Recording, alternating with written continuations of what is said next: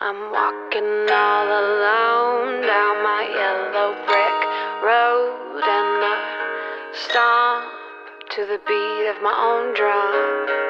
I got my pockets full of dreams. Welcome to Stacked Keys Podcast. I'm your host, Amy Stackhouse, a podcast to feature women who are impressive in the work world or in raising a family or who have hobbies that can make us all be encouraged. Want to hear what makes these women passionate and get up in the morning or what they wish they'd known earlier in life? Grab your keys and stomp to your own drum. Ooh,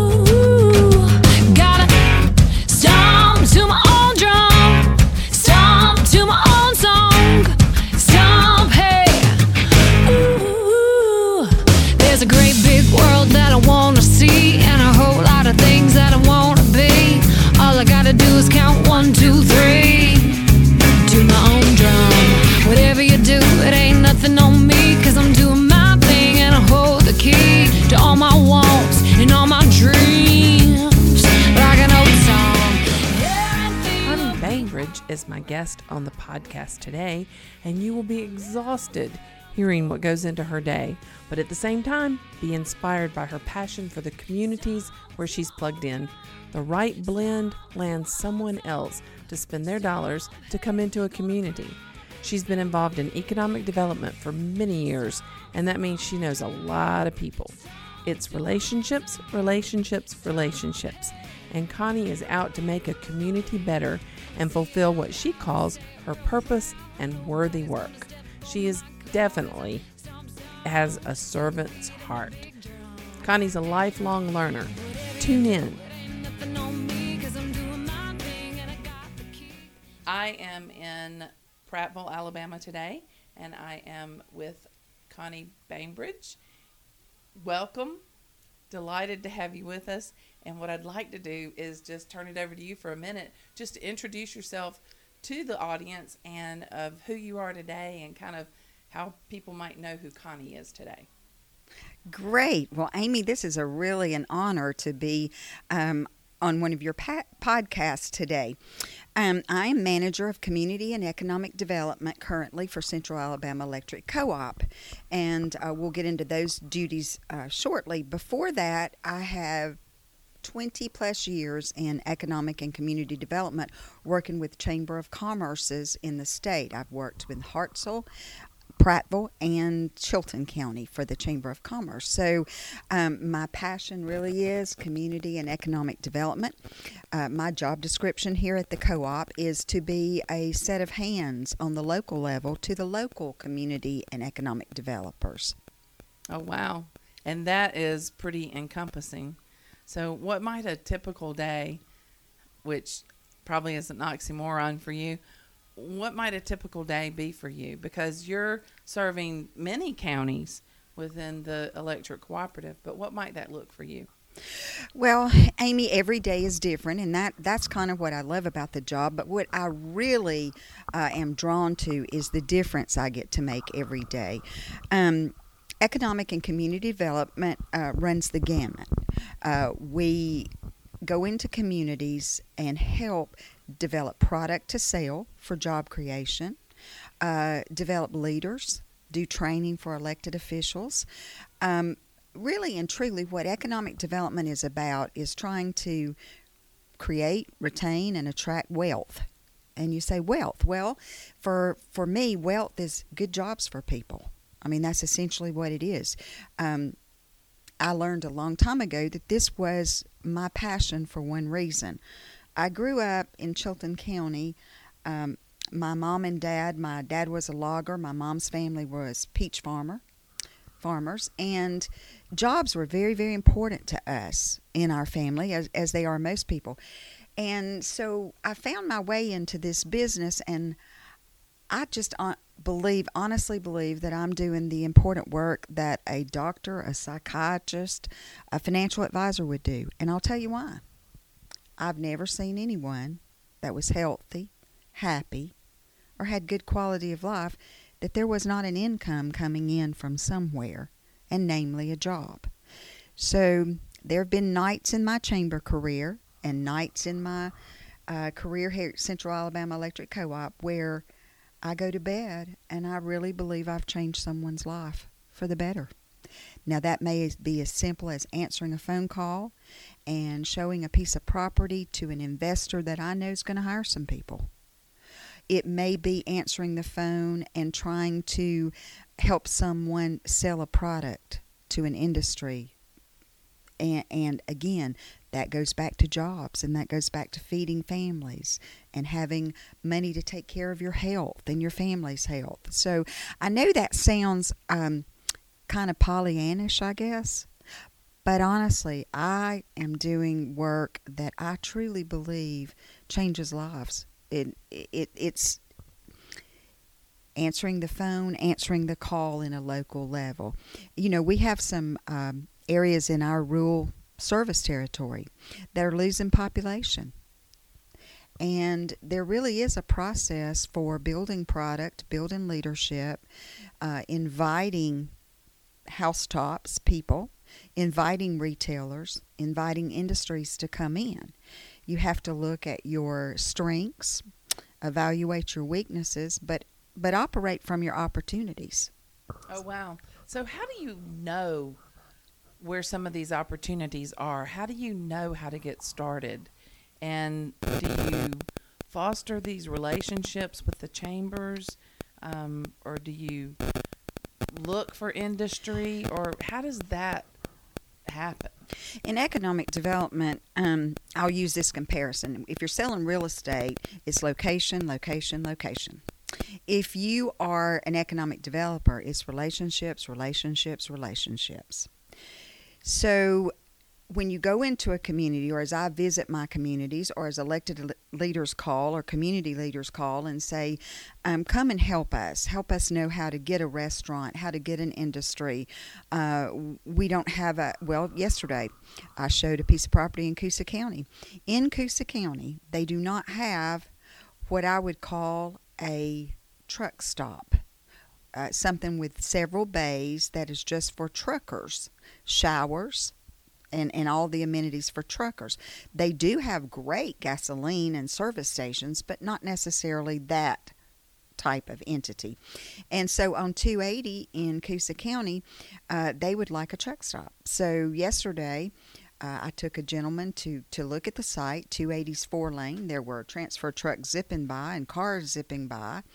Uh, I talked to him about the uh, housetops that are within a mile to two miles that might trade in his uh, store as well. One of the things I learned about that entity so is that they gasoline is not what makes their money. It's what you buy in the convenience store and off Oh, the yeah. shelves. I worked in the convenience store industry, and when they first came up with the um, pay at the pump, we panicked because it meant, uh oh, people are not coming in the stores, and of course it has led to all this marketing at the pump, and we, of course, the convenience store survived, but you've got to have some things going on that draw them in, like truckers need to have the showers, need to have uh, food that's more than just a crinkly pack that they open up.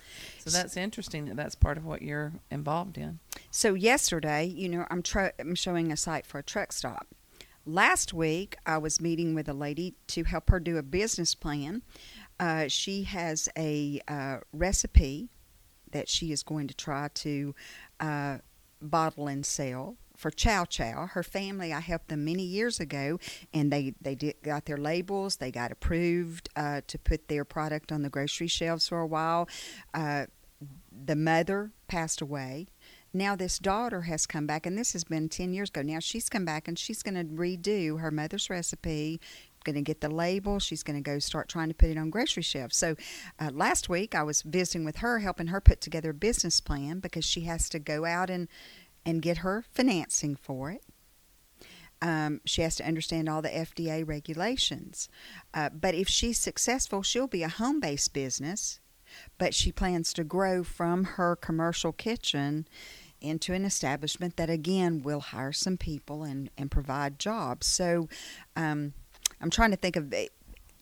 Two weeks ago, we had an international project here uh, at the co-op come in to look at one of our large 50,000 square foot buildings to do a manufacturing site. Now, economic development is very, very competitive um, with retail and, and with those large commercial projects.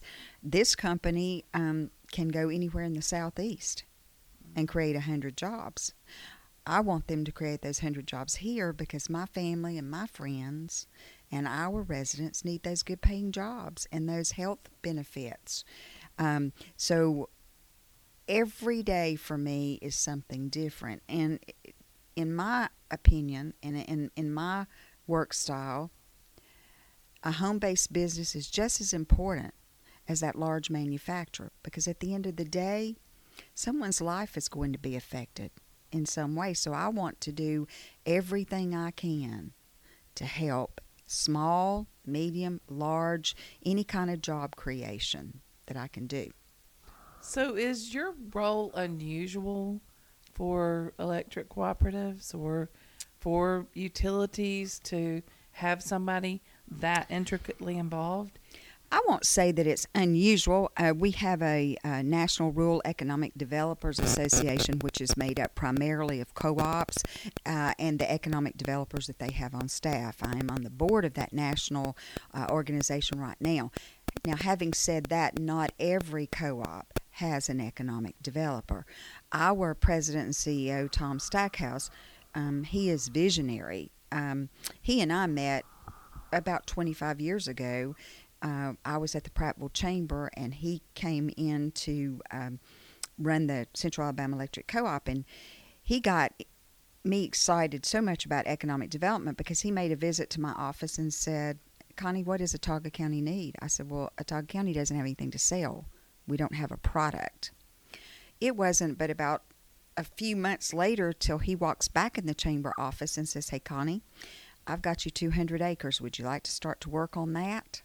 And so now I work for him here at the co op. I, I, I, was at the chamber there about 15 years. He and I worked in that relationship together. And then, uh, fortunately, um, he offered me a job at the co op. And I've been here now going into nine years. So he's a visionary leader of a co op. Uh, I would say it's not unusual necessarily for some of our mid-size and large cooperatives to have community developers and economic developers it is unusual for a co op like Central Alabama Electric Co op to actually take the lead in product development, buy product, uh, vie for federal grants to put in sewer, and really uh, that's the meat on the bones yeah, for wow. what you got to sell. So, do you get involved in the grant writing and the grant searching? Uh, we do. Uh, now, I utilize grant uh, writers because obviously they specialize in that. And uh, to be awarded federal grants, you you do need to understand what they're looking for and, and to know there are some tricks to the trade, if you will, on writing grants. But those relationships, again, I know grant writers, we use grant writers. Um, and we look for grants ourselves most of the time. Uh, we, will see a grant, so we'll call a grant writer and say, "Can you tell me more about this?" so that we can go after it. And it's um, it's just water, sewer. Right now, the co-op is heavily involved in searching for broadband grants. Um, may I just tell you a little bit about my my story and why Definitely. I, why I have to pinch myself sometimes every day. Well, Definitely. not every day. Let's go there. All right. I was a stay-at-home mom uh, right out of high school. Um, I was 19, unmarried, with a child. I got married, traveled some, stayed at home, had two children. Okay, so I have been a stay at home mom, a young mother.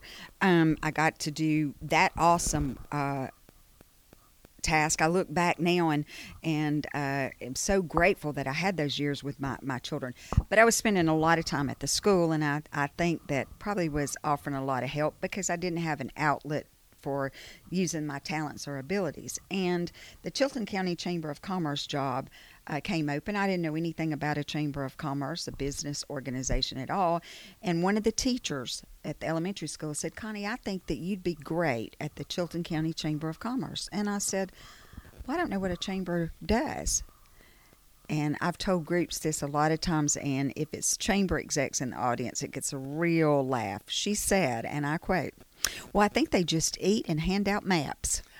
And and uh, a lot more too. Be good at that, right? right, I could be good at that, and I would get out of the school uh, every day. Uh, and so I went and applied for the Chamber of Commerce job. No experience, but um, it was just a part-time job, and they hired me. And I did hand out my share of maps, and I did greet some tourists buying peaches. But I also decided that I wanted to learn more about chambers of commerce and I went to the Chamber Institute. I paid my first year myself and then the chamber came in and paid paid some dollars and so I I started learning that a chamber of commerce it, it is a welcome mat. It's an open for business a visitor station, but there's deeper things that we need to do as a chamber and as a business community and really it's develop leadership and a vision for ourselves in our area and to continue to look for ways to improve quality of life, working on education. And so I took all of that to heart and just really, um, there was once my mom said, Now, all the hours you're putting in, do you pay the chamber or do they pay you? And I said, Mom, uh, I would do this job for free if I could afford it. She she was concerned that I was just working so much for so little, but it was just I could tell it was just my passion. It was just um, and bringing people together and talking about how you could work and and what could happen if everybody uh, thought it was a good idea eh, from a festival to a, a playground to an industrial park uh, to a leadership group it just it just got in my soul and stayed with me. I, am so grateful that uh, I found this work because it, it really is my passion. I left Chilton and went to Hartselle, Alabama, and uh, worked there for several years. Great community, uh, beautiful downtown. Uh, worked with the Morgan County Economic Development Association. At that time, I thought, you know, there's something to this economic development game. Uh, I want to specialize in that. I want to, I want to be able to court industries and to invite them to communities and show them the product and tell them how hard we work and the needs of our area. And I, I want to learn about that. So I did uh, went to the Economic Development Institute in Oklahoma for four years and uh, became a certified economic developer, and then went back to my hometown in Chilton County and, and worked for uh, several years. We built the Peach Water Tower on the interstate and some other creative things that were just again just pinching myself that I got to be a part of uh, of such cool projects and then I came to Prattville. And when I came to Prattville, the only thing on the interchange here in Prattville was the Holiday Inn. Mm-hmm. Now there's the golf course, all kinds of restaurants, the malls, Alabama's first Bass Pro Outdoor World. So I got to work on a, uh, those projects with an awesome team. The mayor and uh, the city council and the county, uh, we all worked together, and and uh, really changed the face of the community when it when it came to retail and shopping. So I wanted to tell you my story because there are some days that I wake up in the mornings and I think, "Thank you, God." I don't know how I got here, but I'm so glad that I found what I believe is my purpose and my worthy work. That also translates into why I don't I pride myself on serving others. I really believe I have a servant's heart.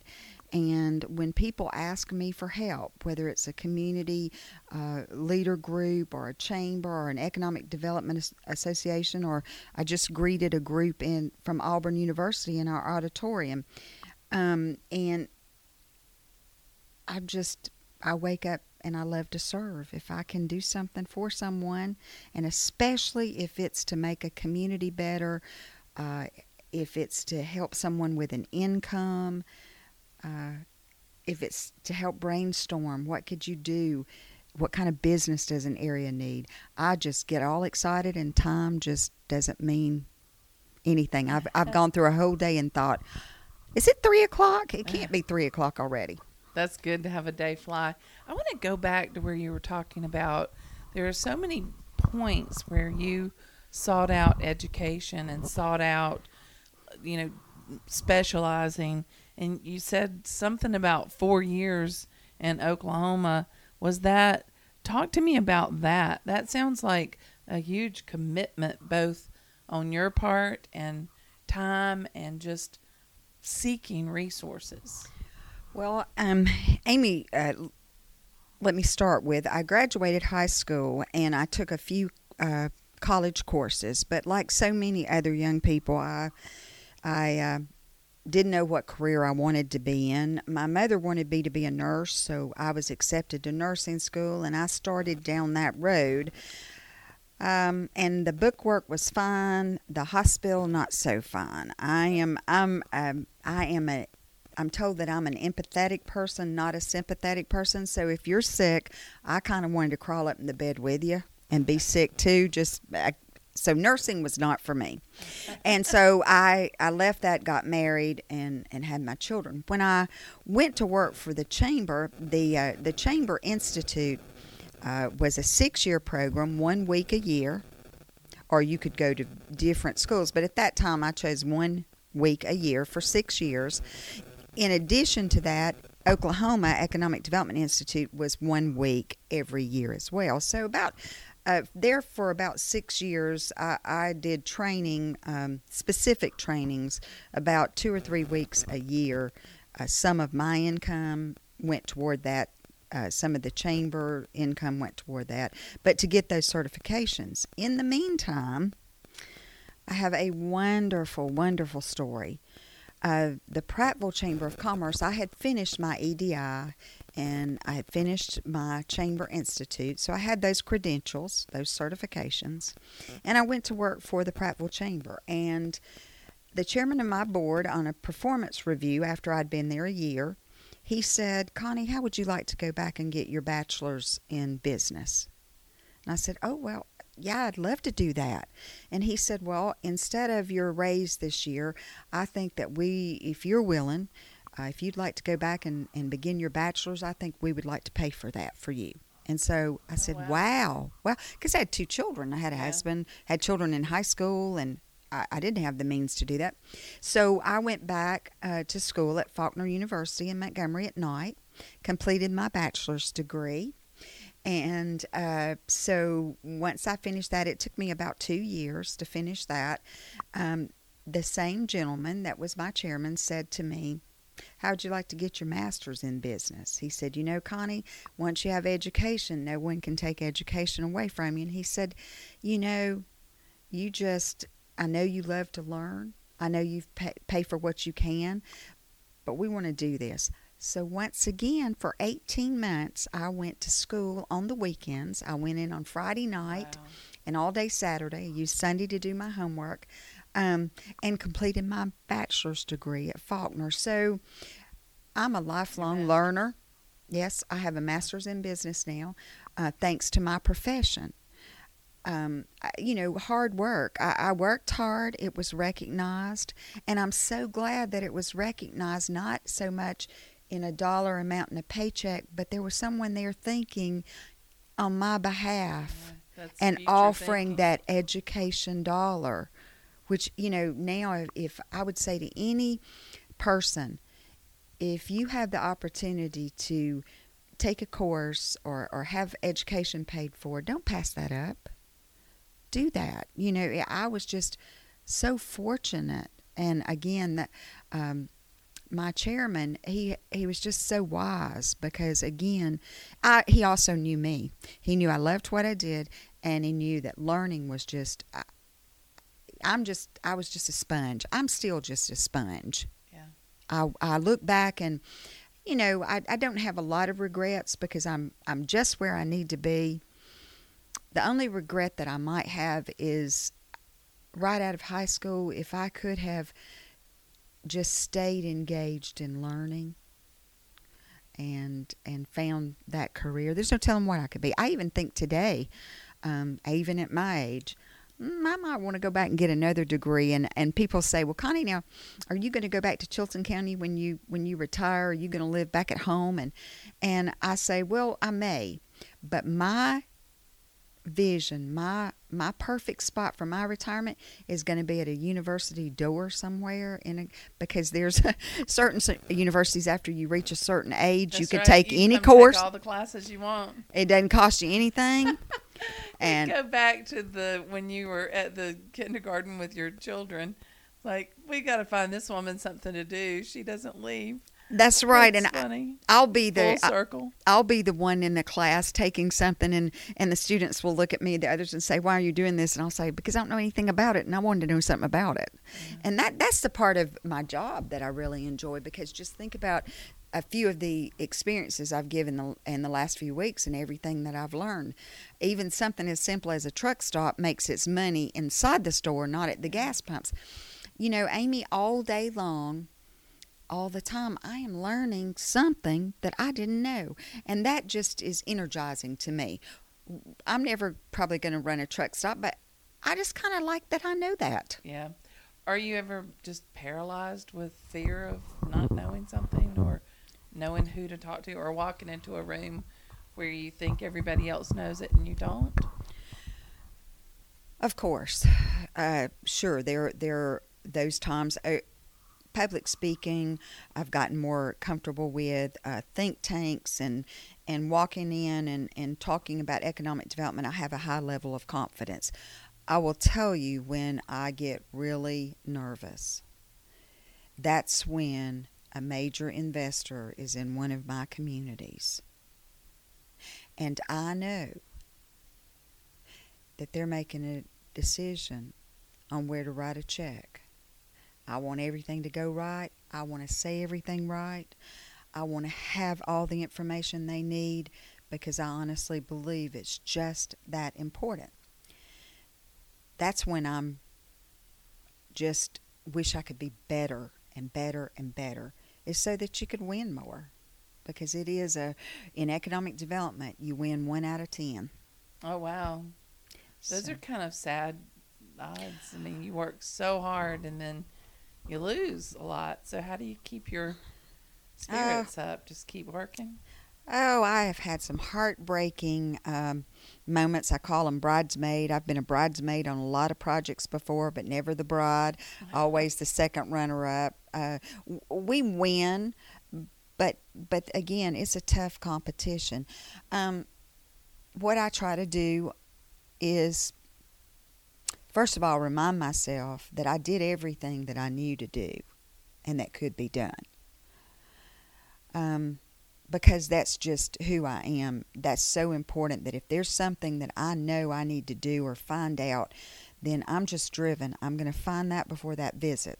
So I remind myself now, Connie, you did everything you knew to do.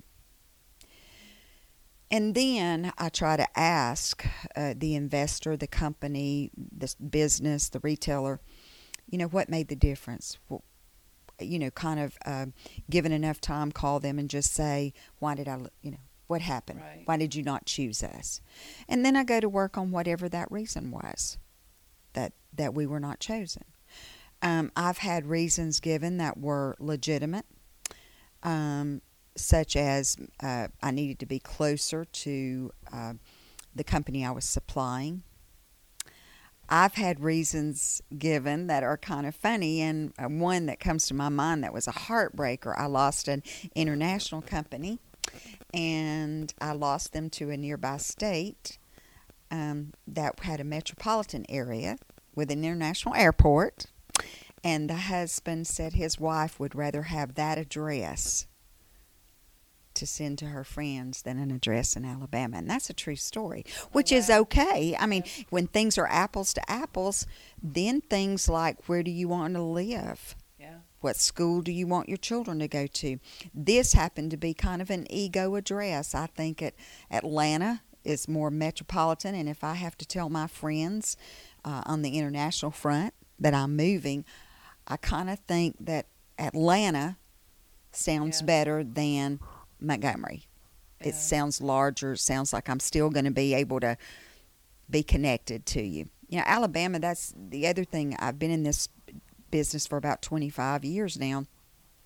well, actually longer than that. I won't give that exact age, but um, Alabama, you know, our image has changed. When I first got into the business of selling Alabama, you first have to sell the Southeast Alabama, then your communities. Alabama, we were thought of as uneducated and barefoot. Mercedes came on the scenes, and we had our inter- first international company in the state making Mercedes Benz cars in Tuscaloosa. I was at that opening, and that that's when the perception for Alabama began to change. That we that we were more than textiles and pup. Uh, pup wood, nothing wrong with those industries, but that we could be home to international companies Right. and that kind of changed uh, changed the playing field for us. Well, and Montgomery has actually become an international airport. So Absolutely. that's. I don't know that in the '70s I would have thought that would would happen. so I could understand if I am from uh, Japan and I've got to tell my friends that I'm moving to the United States, and then I have to tell them that I am moving to the southern United States. All the way down to okay, so maybe I get this. I maybe and also if I'm used to uh, shopping in an international airport and more theater and cultural events, Atlanta makes more sense for me. But and I don't want to dwell on that. My Yeah. point is that once you once an investor sees that they have choices that are equal on the business front, the business model side, the profit, the workforce, the uh, where their uh, logistics work, then it becomes to those soft things. That's why in communities today, it's so important for downtowns to uh, have a character. Otherwise, if you're along the interstate, nothing differentiates your downtown from any other downtown. Everybody has McDonald's and Jack's, uh, but we've got some really quaint towns in Alabama that have uh, cultivated uh, an atmosphere for boutiques and craft breweries and white tablecloth restaurants that they're not chains. They're something unique. And it becomes a destination for those that are traveling through. So it's it's a big recipe to create wealth in a community, and uh, and when I say wealth, jobs uh, and an increased wage and hour. It, it's it's like baking a cake. It's not just one ingredient because once you have a product, whether it's an available building, an industrial park, maybe you have um, a huge uh, population that's graduating from high school. That's a product. That's a labor force but you've got to have the right blend of a lot of things to land another person's investment of capital into your area. You know, because again, they can look at a site, they can look at a building, you can tell them about workforce. Uh, maybe they can operate in your town and still get their goods to the port of Mobile or ship to the supplier. Um, but they're looking at other towns as well. So they look at education, downtowns one of the coolest things that, that I've done as a, a chamber exec is we did what we call the WOW program, Welcome Our Way. Wow.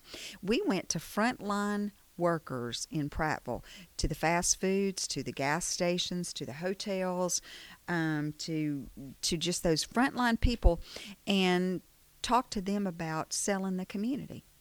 And how do you feel about the community? What do you want to change? What would what would it take for you to welcome people our way with wow you should be here because we had done some surveys and believe it or not uh, there were some folks that if you pulled into their gas station and bought gas and said hey i'm thinking about staying overnight here uh, can you tell me something about this area occasionally we had people who said man i wouldn't stay here. I'd go on down to you know such and such. They got some nice restaurants the you know hotels and things like that or you know i'm thinking about moving here. Oh man i'm trying to get out of this town.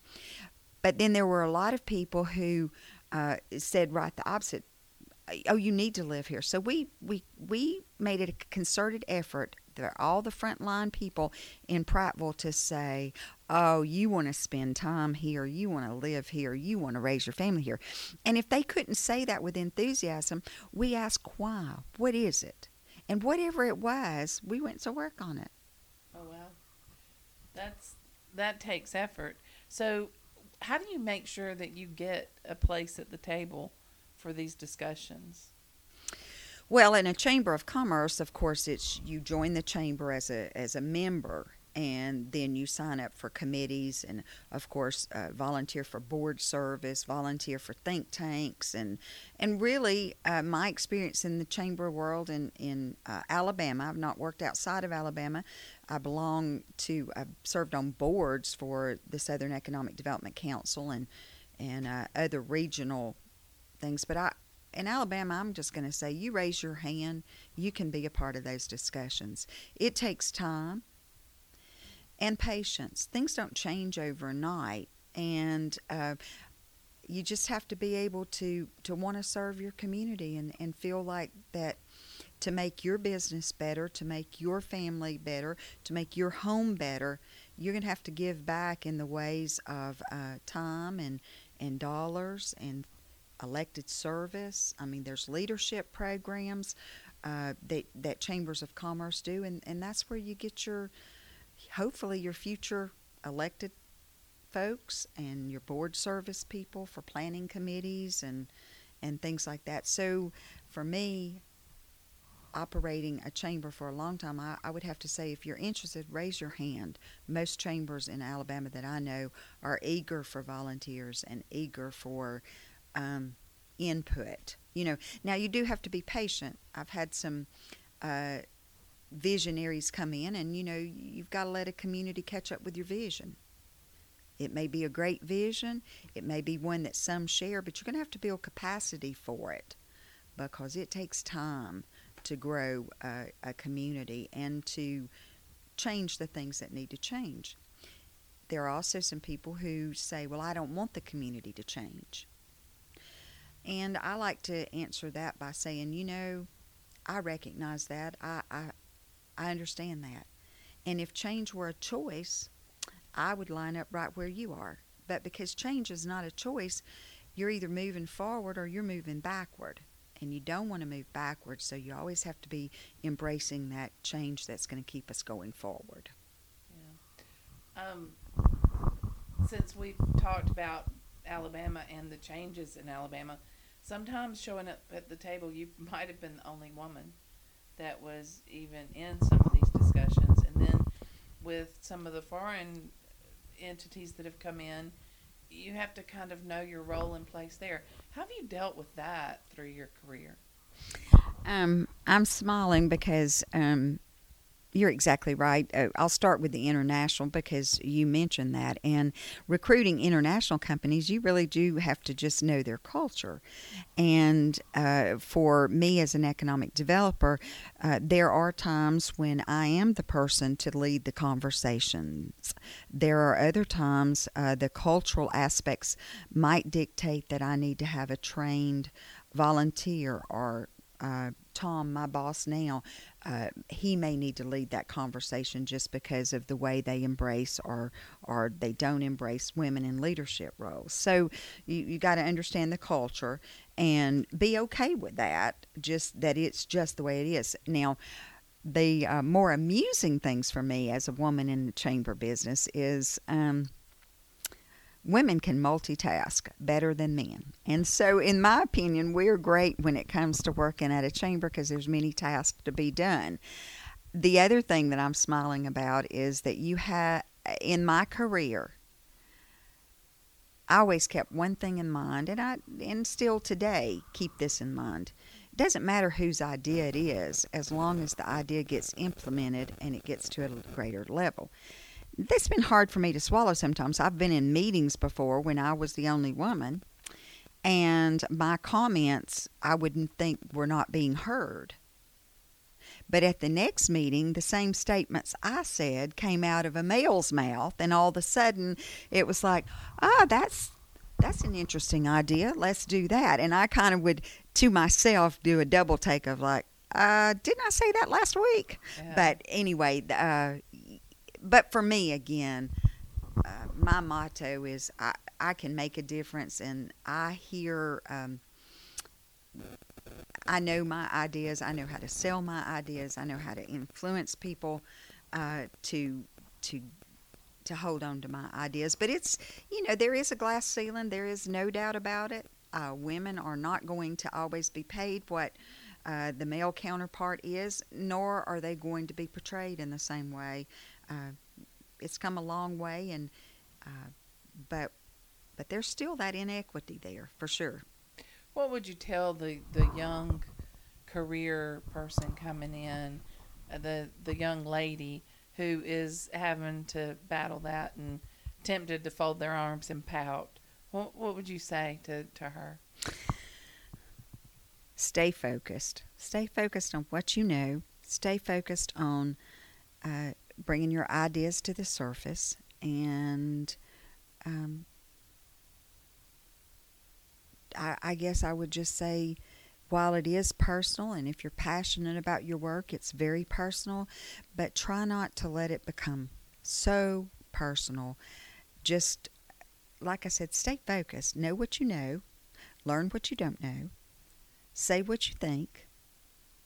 And most of the time uh, good ideas and good leadership is going to surface to the top. I mean, there's nothing going to hold that back for very long. So, you've had to balance career, family. Um, you've you've gone through different things in in your family's life that you've had to give your full attention to. How do you find a balance, and how do you not go? Okay, I, I can't be 100% in both worlds. How, how have you handled that along the way? I don't have a lot of wisdom in that area. I'm I'm out of balance. I'm afraid today, even. Um, I I have children and grandchildren um, that I love dearly, and and the grandchildren have helped me find more balance than anything. Um, when they call, I can uh, usually find a way to carve out the time to do what they want to do or to be uh, to be with them. But truly, I I love the work that I do, and and uh, there's a Chinese proverb that I've said to people to groups a lot of times. Uh, it says, "Choose a job that you love, and you'll never work a day in your life." And I have that kind of a job. So there are times when I wake up and I know I'm out of balance. I know I am. Um, at at that point, I I try to um, you know redo my goals to make sure that family goals are in there, personal goals are in there, and not just work goals. But I'm not the I don't have that one quite figured out yet because most of the time um, I just enjoy my work. Um, and I might enjoy it a little bit too much. I sign up for too many things uh, that are optional yet i feel like i just want to be there. I want to know and and i'm driven. I'm just driven. I have a granddaughter who's driven uh, and i see so many things i wanted to say to her. Okay you know pace yourself. You've got time. But she's kind of genetically wired like i am. She's driven and it's just hard to slow down. The person that's just you know they just it comes from inside. I, I don't have to do it. I want to do it. Well, a lot of times your job seeps into the evening, comes up at breakfast. I mean, you don't get to have breakfast by yourself or dinner by yourself. A lot of times you're on go. How do you do that? Well, again, Amy, I love people. I love serving people. I love serving communities. I love um, what I do in the economic development arena, the aspects of that. Um, and so for me, after all these years, it's just second nature. I mean, in my in my schedule, I could literally have three meals a day with people, with groups, seven days a week, almost if I wanted to. Yeah. I mean, if you think about community development, economic development, there's always a chamber luncheon, a festival, uh, there's always a site selection event. There's always a networking event. There's always a coffee. You can fill your calendar up. Again, my calendar stays pretty full. I'm just fortunate that I enjoy what I do, so it does not feel like work to me. Um, and I've learned over the years to to take family with me. My son and daughter um, and husband, I didn't always take them, include them. I was so learning myself and and hairy, scary all over the place. But with my grandgirls, I- I'm taking them places because it's part of their education. It's part of their give back. Uh, teaching them to give back to their community and showing them what Grana does and how to network. You know, we have so many young people that they don't understand that you've got to know people. As I tell my granddaughters, we set goals and we started out setting goals when they were very young. I did not know to set goals when I was young. I didn't really know to help my children set goals. I'm a first um, generation college graduate. My dad did not finish high school. My mom got her GED. So, so for me to have a master's degree, I'm the first in my family to do that. So, so some of the things that I've learned, I'm now uh, trying to um, teach and and mentor my grandchildren. You know, with the goal setting and and how to network and and how to tell people what your goals are and what you want to make a difference in um, and it's working. I, I can see that with with the grandgirls. You know, you just they they know how to come into a meeting and introduce themselves and say hello and send a thank you and tell me what they talked about and they can start a conversation. And I did not always uh, feel that kind of comfort. I learned that over time, but I'm teaching them that. Um, my children uh, they love what I do. They know I love what I do, and they're proud of what I do. Uh, but they're kind of like, Mom, you go to the chamber meetings. We'll, we'll be okay. We'll be okay. My granddaughters are like, Oh, yeah, Grandma, I'll go with you. Let's go. So that's kind of a lot of joy for me.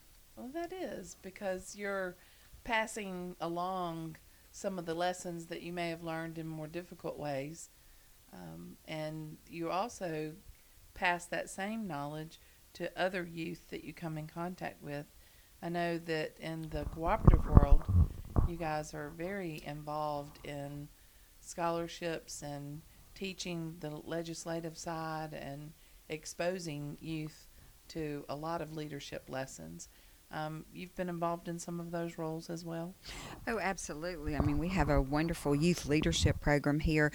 Um, and, and as you mentioned, all the things uh, we do. I'll tell you what I really enjoy. Uh, is we go into the high schools and we help seniors with exit interviews. Like if you're going to get you're you're leaving high school, so you want to get a job, uh, and so we are you we do the mock interviews. Actually, we do them for the ninth graders and then for the seniors. Um, and those are so fun. We have some of the brightest uh, students in our classrooms.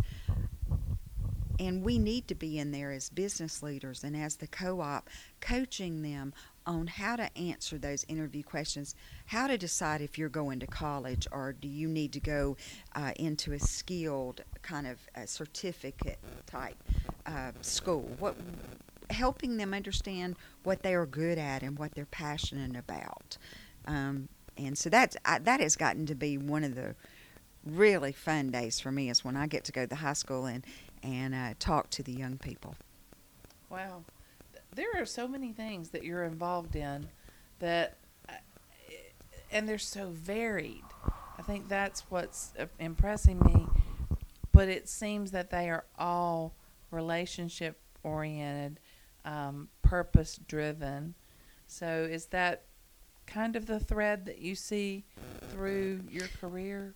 I do. Um, you know, I would say that I'm a relationship broker, an influencer.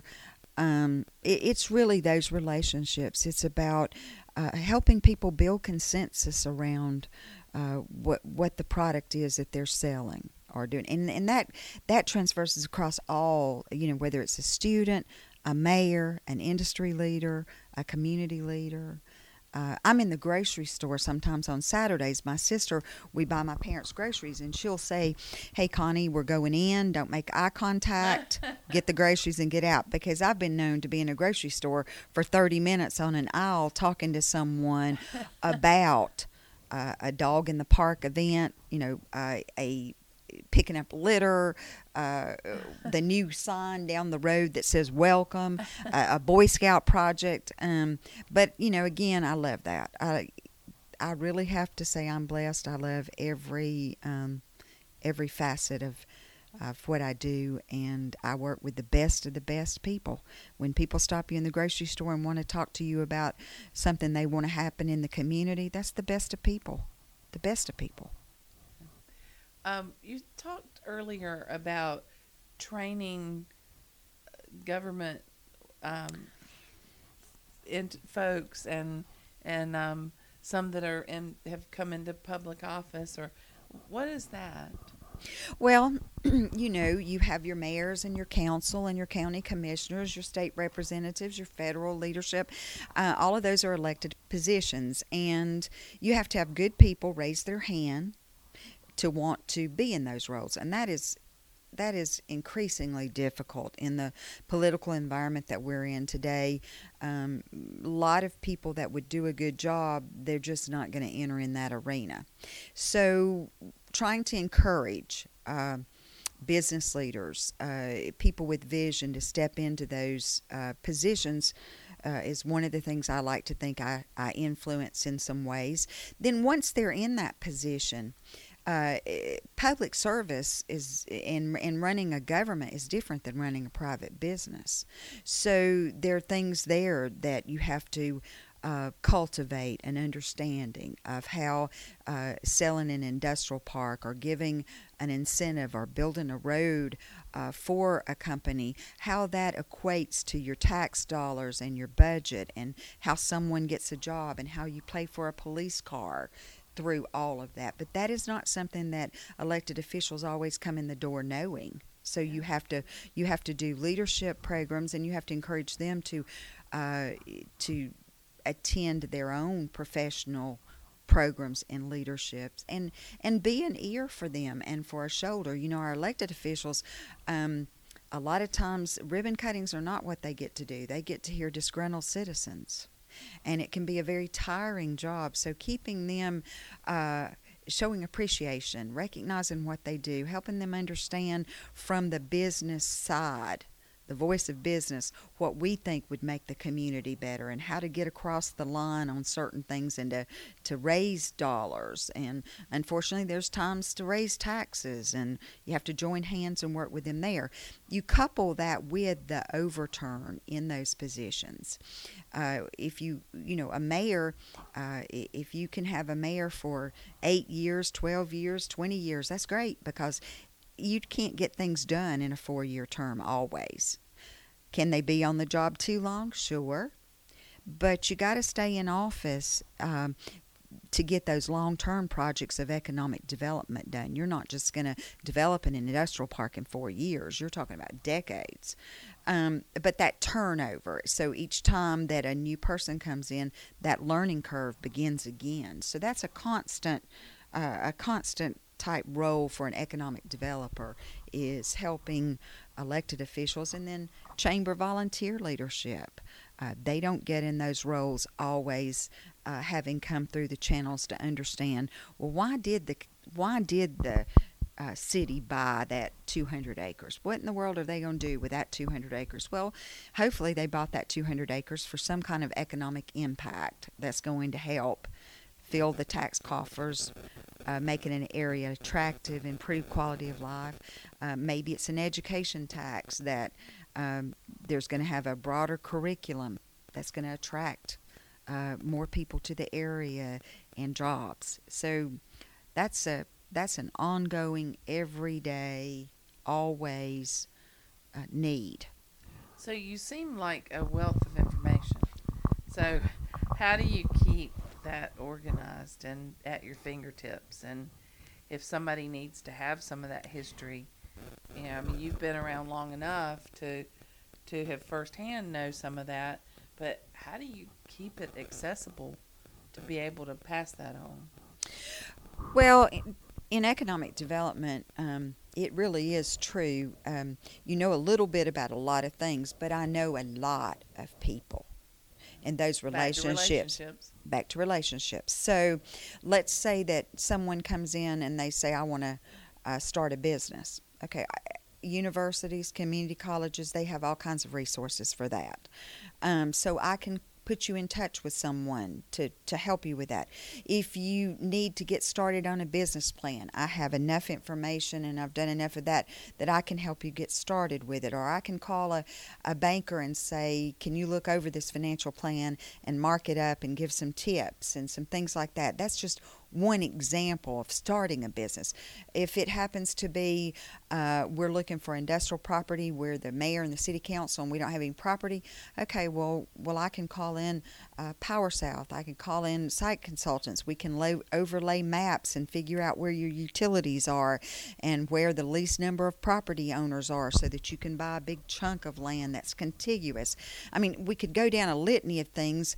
I don't have to know everything. I have to know the people who know that topic.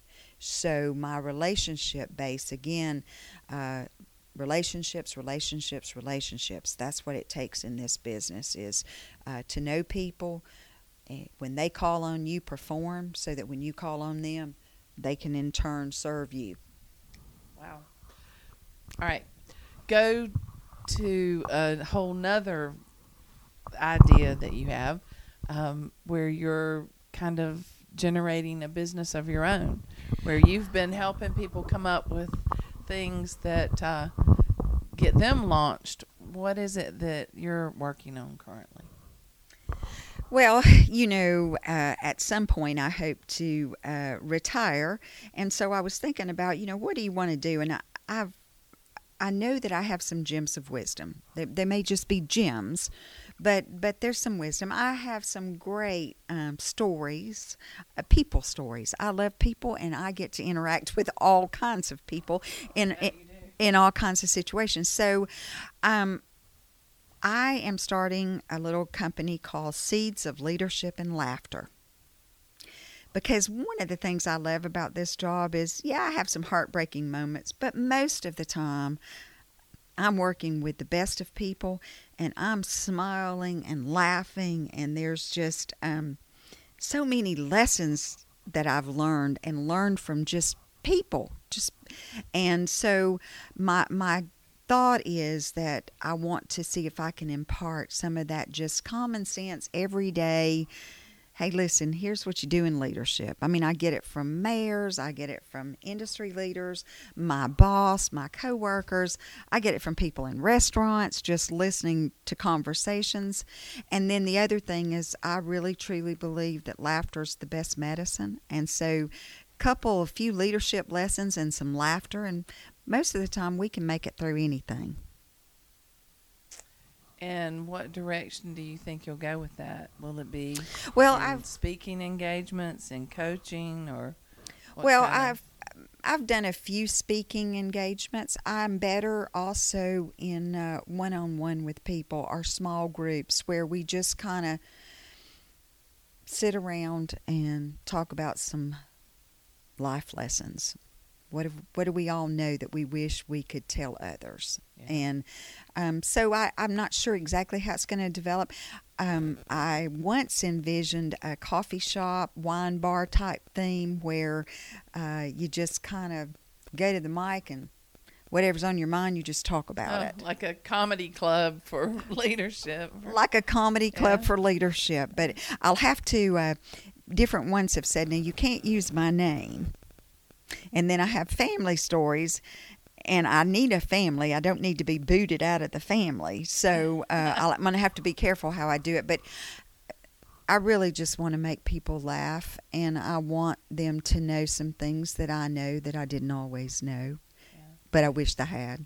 Can you think off the top of your head one of the humorous stories that might come through leadership? Oh, well, I have a lot of, uh, I mean, I can think of a lot of humorous stories. Um, you're going to have to give me a minute on that one. Let me, I'll, let me think to it and come think on it and come back can to come it. Around. Um, so travel, you travel a good bit locally, but then you're darting all over the state. Some days you're in one end in the morning and another end at night. Is travel something you like to do? I do uh, enjoy travel. I, I've done a little international travel, national travel. Some would like to someday do do more. I mean, I, I love travel. If I had, if I were um, independently wealthy, I'd be traveling somewhere. Um, eh, so yes, I do like to travel. Um, in any any given day, I mean, I'm in a vehicle a lot and put a lot of miles on a car. But again, I'm in different communities, meeting with different people. So that that's the exciting uh, part for me. And like yesterday, as I mentioned earlier in Coosa County, we were in the back roads of Coosa County, and it's always so beautiful, such nature still there. We saw turkeys and, and deer, and of course, the gentleman that I was taking for the truck stop side, I said, I know you're anxious to see cars and trucks. Give me just a little bit to get us off this shortcut yeah. road. He said, No, no, I enjoyed seeing those turkeys. And, uh, but that's rural economic development. You know, you're out in the countryside. But there are these intersections, there's these crossroads where it's going to birth some jobs, it's going to birth an industry, it's going to birth a retailer. Yeah. And uh, so you just have to know where those are and where the infrastructure is and uh, and try to sell sell it. Now, you went on an international trip with Julie, didn't you? Didn't you go? Julie and I've not been on an international trip together. Uh, Jim Byard and I have been on several international trips together. Julie and I have traveled uh, in, uh, well, I take that back. I was thinking business. You're talking about Israel. Yeah. Julie and I and my yeah. granddaughter went to Israel. Oh, yeah, that was a life. That a little bit. That was a lifetime trip. Oh, once in a lifetime trip. Well, you know, I'm trying to think of what that many religions on, in such a small area where the history goes back uh, before Christ. I can't imagine any other area that you'd want to visit, and especially as a Christian, than Israel. I mean, it was just, um, it's just hard to put in words. And then uh, visiting the sites, um, and now when I read my Bible. Oh, I was standing right there. You know, because obviously the tour we went on uh, was uh, church based, and so we saw a lot of the biblical places. Uh, to think that um, there was an area where they had dug the soil up all the way down to, to where Jesus' footprints would have been. He would have walked on that. And just the history itself, just, you know, our country is so young. I mean, you're talking about thousands of years of history. So, yes, Israel, I mean, that was just a. And again, there's so many people living there with so many different religions. And of course, we know the struggles of Israel, the neighbors, and, and the, uh, the, the many confrontations they've had, the conflicts, the battles. Um, but just yeah, you just have to believe God's hands on Israel. You go there and visit, and uh, even though it's like a melting pot of religions, everybody's uh, appears to be getting along, and just uh, it was it was an awesome. I was baptized in the Jordan River. Oh, really? Yes, that was uh, that was a highlight. Of course, uh, being in the Dead Sea was equally uh, fun. Being on the Sea of Galilee, hearing the the story of the fishes, actually on the Sea of Galilee. I mean, it's chilling when you think about it, just chilling. So, Israel, yes, that was definitely a highlight. Uh, Jim and I, on business trips, we've been to uh, Korea, Japan, uh, been to Hawaii, Canada, uh, a few places. So, yes, I, I love to travel. I will tell you a humorous uh, story or at least it's funny to me, and I think Jim would be okay with me telling it. We tell it all the time. So we get to Japan, and this has been a couple of decades ago, and so energy efficiency in Japan was ahead of the United States, or especially Alabama. So we check into our five star hotel, and we've been on a plane for like 16 hours, so we're tired. And so Jim, we're in rooms beside each other. So Jim goes in his room, and I go in my room. And then I hear Jim knocking on my door, and I'm thinking, oh, Mayor, And if you're an economic developer, you travel with mayors. And they can seem high maintenance from time to time. And after 16, 16 hours on a flight, he did seem high maintenance to me. So he's knocking on the door, and I open the door, and he says, Come here, you've got to see this. I said, Mayor, he said, No, no, you've got to see this. So he says, I open my door, and he said, I take three steps in, and it goes dark in my room. Well, I kind of got a little tickled because what he had failed to do, they told us at the front desk, or I wouldn't have known either, but he was so tired he didn't hear it. Your door card keeps your lights on. So when you open your door, you put your door card in their energy saving slot there. If you don't, it's like you've left the room and the room does go dark. But Jim was thinking because we were sleep deprived, we were tired, it was a rigorous tip. But I just remember he kept saying, it's like I take three steps, I get right. See, see, it's all dark, and I'm like, "Give me your room card." Go. So uh, to me, those that's not necessarily a life lesson or a leadership lesson, but traveling to different countries and different places um, with people, you can have some some funny moments because we all are just we're just simple people. I again, I can just see his face looking at me, going, "I mean, it's like three steps in. Is there a I button on the floor? Is there something?" And it just goes dark. Here, you walk. See if it does it to you. Yeah, here you walk in here and see if it does to you. And of course, there are, um, yeah, we we've had some interesting other stories. I will tell you. Um, I had a gentleman, a very nice gentleman, and in fact, um, I did work with him for a while. But but people in in general, they're they're funny. He came in and to the chamber and he said he would like to talk to me about opening a business. And I said, "Oh, great, great. We're so glad. Um, come on in. Let's talk. What type of business would you like to open?" Well, I don't know. What type of business does do we need here in our town?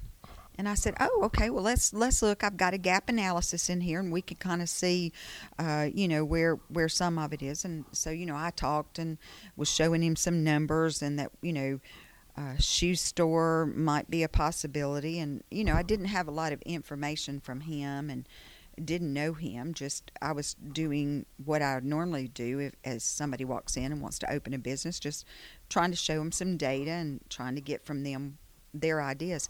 So finally, he said, "Well, Miss Bainbridge, here's what I." Want. He said, I don't really care what kind of business it is. He said, I just need to make money and I need to make a lot of it and I need to make it really fast. and I just And thought that got the secret and recipe to that. I thought that secret. I thought that was funny, and I did say to him, I said, "Well, now you know, sir, that you feed a business before it feeds you." And he said, "Oh, I can't do that. I got to have some money now." Uh, but I always get a chuckle out of that because he was just, uh, "I want to. I don't care what business it is. I just want you to tell me what business I can make some money quick, good money, fast money." And I'm like, "Hmm." But anyway, so there people we we people we are uh, we're funny indeed, funny indeed. We have gone down so many roads and avenues and turns in this conversation, and it's been a pure joy. But I want to make sure if there's anything that crosses your mind of, I really need to share this. I need to make sure that the listeners glean this, um, whether it's a young employee or somebody that's in their prime that's going into a second or third or fourth career or or that youth that uh, needs a little push of encouragement what are some of the things that we may have missed and you want to make sure that we center on Well, I think what I would want to say is a couple couple things. Number one, we live in a country where you can dream, and not only can you dream, but you can make those dreams come true. And I know that, and I've seen people do that. I think what I want our young people to know is that they don't happen overnight, and you may have to work hard, and you may have to work at something that you don't like, but have a dream. Know what it is and go after it because of all the places in the world here you can still have that dream you can still have that dream the other thing that i think i want to say is that i am so appreciative of the people who had a dream and let me work on it because I really wanted it as much as they did most of the time. And for me, that's where I get my pleasure, that's where I get my motivation is watching others' dreams come true. And that's I know that sounds again uh, kind of elementary, but I just want people to know uh, you know, if you don't know your dream, watch for it. You've got one. And then go after it because there are people like me that our dream is to help you get yours. Excellent. One more question. If you had a superpower, any superpower, and you had it for 24 hours, this can be applicable to personal life, professional life, life in general. What would that superpower be? How would you use it and why? Well, I think what I would like is my superpower would be a charity, a foundation that could raise a lot of money and give to a lot of charities. If I had 24 hours and an unlimited amount of money, I think I could do a lot of good things for a lot of good people. Great. Connie, how do people get in touch with you if they need to? Um, you can reach me at Central Alabama Electric Co op at 334 351 2151, or my cell is 334 207 4002 or I'm on Facebook, Connie Bainbridge. I uh, have a web, uh, I have an email address, cbainbridge at coop And chances are, if you just Google my name, you'll you'll find me. Awesome. Thank you for your time. I appreciate it so much. Wasn't that phenomenal? Connie would say to anyone if you have an opportunity for education, don't pass that up. There were times that Connie's been fearful, but she is so prepared that she's ready. I love her attitude in that she does her very best and is excited to keep moving forward. Good leadership surfaces to the top. Thanks for tuning in.